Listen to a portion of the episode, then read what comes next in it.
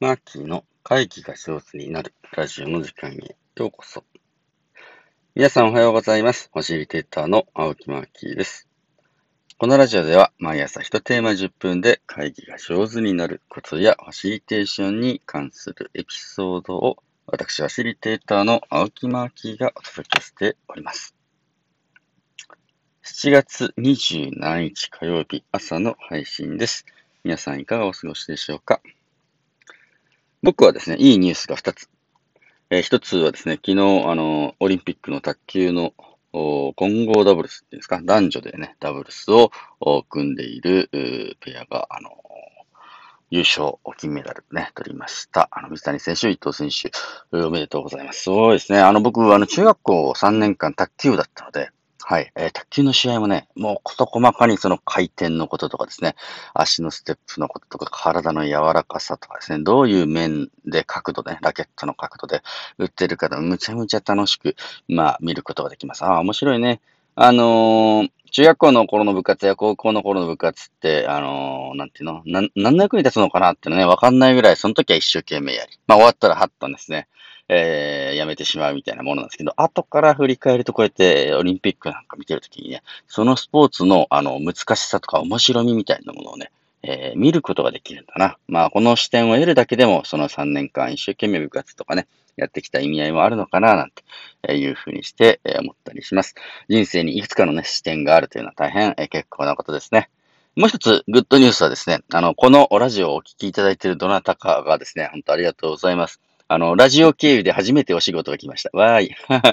いつもラジオを聞いてるなんとかさんからご紹介で、あの、こういうね、ファシリテーションのやつをお願いします。というふうなお仕事が来まして、わーい、嬉しいな。半年ですよ。2月から始めたこのラジオ、6ヶ月経って、ようやく具体的なお仕事に結びついたというご報告であります。今日も聞いていただいて本当に嬉しいです。さあ、えー、あ、このラジオをお聞きの皆様もしですね、えー、私、ファシリテーター、沖マーキーにファシリテーションの依頼等ありましたら、お気軽にメッセージ、コメントいただければと思います。家族会議から国際会議まで、どんな会議でも、ファシリテーションさせていただきますし、まあ、僕がやる、えー、ファシリテーション講座は参加型、体験型、みんながね、実際体験してみて、えー、楽しめるような講座をオンラインでもオフラインでも提供しておりますので、お気軽にご相談ください。さあ、えー、っと、今日はですね、あの、本を一冊紹介させていただきます。えー、武田信子さんがお書きになりました、やりすぎ教育、えー、商品化する子供たちという本であります。これはですね、ポプラ新書から出ている890円、えプラス税のですね、教育に関する本ですね。タイトルはやりすぎ教育というふうにして出ています。うん、なるほど。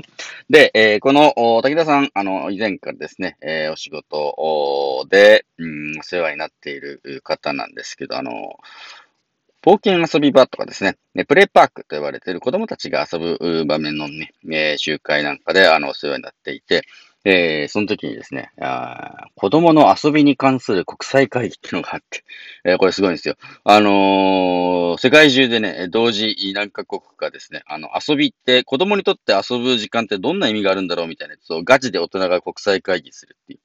えー、子供の遊ぶ権利のための国際協会とかですね、遊びの重要性に関する IPA 宣言っていうのを出す、えー、2013年の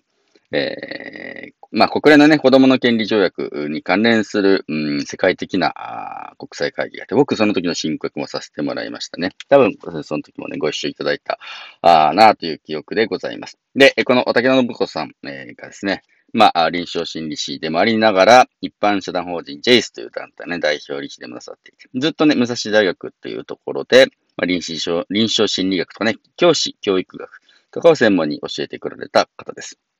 あの、大学の先生なんですけど、むちゃむちゃ気さくで、むちゃむちゃ面白い言い方なんですけれど、えー、この本、えー、全部で5章ありまして、第1章がですね、あのー、成功を目指す教育の限界と。あの、まあ、人間にね、あの子供に点数がつけられていて、トータルでこの人何点みたいな感じの、その点数を上げていくみたいな感じの、うん、まあ、教育の限界が来てるんじゃないのかな、みたいなお話です。まあ、やっぱり、すごい、いろんな意味で AI とかも発達して、子供のね、えー、知能とか、知識とか、何かできる度合いも全部数値化できていくというふうな時代に突入して、まあ、親はね、じゃあその数値に表されられてるところで、うん、いい点を取れる子供に育てていこうみたいな感じにこう、まあ、なりがちなんだけれど、それって本当にどうなのかなみたいな感じの、えー、ところ。で、この本はやりすぎ教育っていう話を書いてるんですけど、基本的には、あのー、まあ、教育の、ちょっと行き過ぎた教育とか、うん、もしくはね、全然足りてない教育みたいな感じの、うん、ことを、あのー、 educational maltreatment っていう言葉で、ご紹介を、してくれています。で、え、この考え方すごく面白いんですけど、ま、教育の強制とかやりすぎみたいなことと、えー、逆に教育の剥奪ですね。教育ネグレクトで、まあ学校に行かせない。学びたいのにね、子供が学びたいのに学ばせないみたいな感じのやつとか、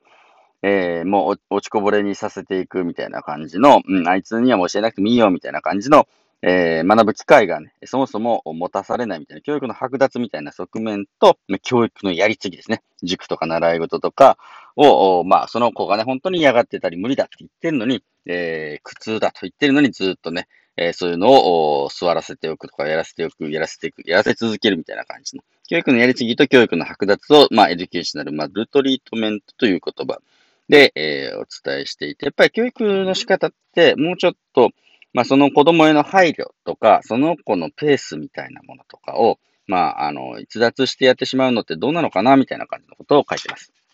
で、この本のね、あの、帯のところにはですね、良かれと思って詰め込みすぎて、教育熱心と教育虐待の膨大ラインはどこにあるのかなっていうふうにですね、えー、書いてます。で、これもすごく、その線引きをね、しっかり書いた人ってあんまりないなというふうにして思って教育熱心なのと教育虐待になるのと何が違うんだっていう。まあ、うちも子供が小学校6年生と中学校の3年生で、まあね、ある種一生懸命勉強していくシーズンにこう入っていく。なんで、教育熱心になったりもするわけ。それ熱心なのはいいんだけれど、えー、教育熱心なあのはこういうふうな定義をですね、うん、武田さんはされています。教育熱心とは子供中心、子供が幸せになればいいなと。子供の自立のために必要なことを身につけさせたいなと思って熱心になること。ね。で、この子にちょっとこれ無理だなと思ったら他の方法を考えたり、今のね、今、教育とかね、まあ、学習って将来のためにするかもしれないけど、今のこの子の幸せも考えられたり、子供の発達段階をね、よく理解をしていたり、幸せと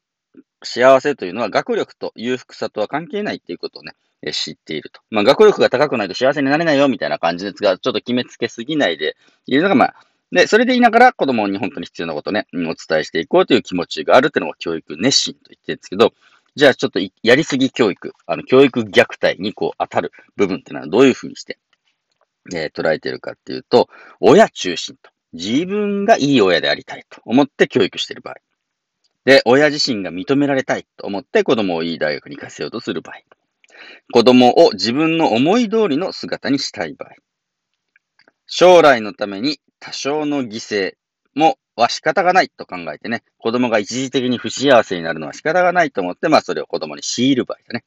で子供の発達プロセスを知らない場合とね、高収入、高学歴こそがこう幸せだというふうに、まあ、強く思い込んでいる場合に、うん、ちょっとやりすぎ教育、教育学体にこう、行きやすいですよというふうなお話をしてくれてます。まあ、この辺ね、誰のためにその子供がね、に学ばせてんのかなっていう時に、本当に親のために学ばせてるよな、みたいな時って、時々見聞きすることがあるので、いやいや、ちょっとそこをね、ちょっと履き違えないように僕も親としてね、気をつけたいなと思っております。でこの本の後半はですね、子供の育ちには、やっぱり基本的な信頼感ってすごく大事だよ、みたいなこととか、えー、第4章にはやっぱり遊びが大事なんだと。ちっちゃい頃にいっぱい遊んでですね。で、子供がのびのびと自分の創意工夫をして、え遊んでいける時間とか場所とか、うん、そういう空間、えを持ってあげられるといいよね、みたいな話をね、えしています。まあ、かつての昔のね、え遊び場、うん、もあるだろうけれど、これ地域ベースでもう一度ね、え作り直していくみたいな感じの、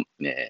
提言もされていて、まあ、僕としても本当によくわかるなというふうにして思っていて。えー、子供があの自分の創意工夫、手を動かし、体を動かして遊べる空間が、あ強いてはね、その子が自分で生きていく力になるといいなというふうにして思う次第です。というわけで今日もうちの息子といっぱい遊んでこようと思います。夏休み、ファシリテーターの青木真明は一人の父ちゃんとしても頑張っていこうと思います。それでは皆様良い一日をお過ごしください。ファシリテーターのマッキーでした。